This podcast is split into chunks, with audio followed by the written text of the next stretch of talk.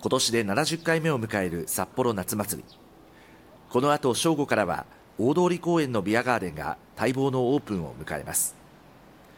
これまではコロナ禍で席数の削減や時間制限など感染対策が取られていましたが今年は4年ぶりに制限がなくなり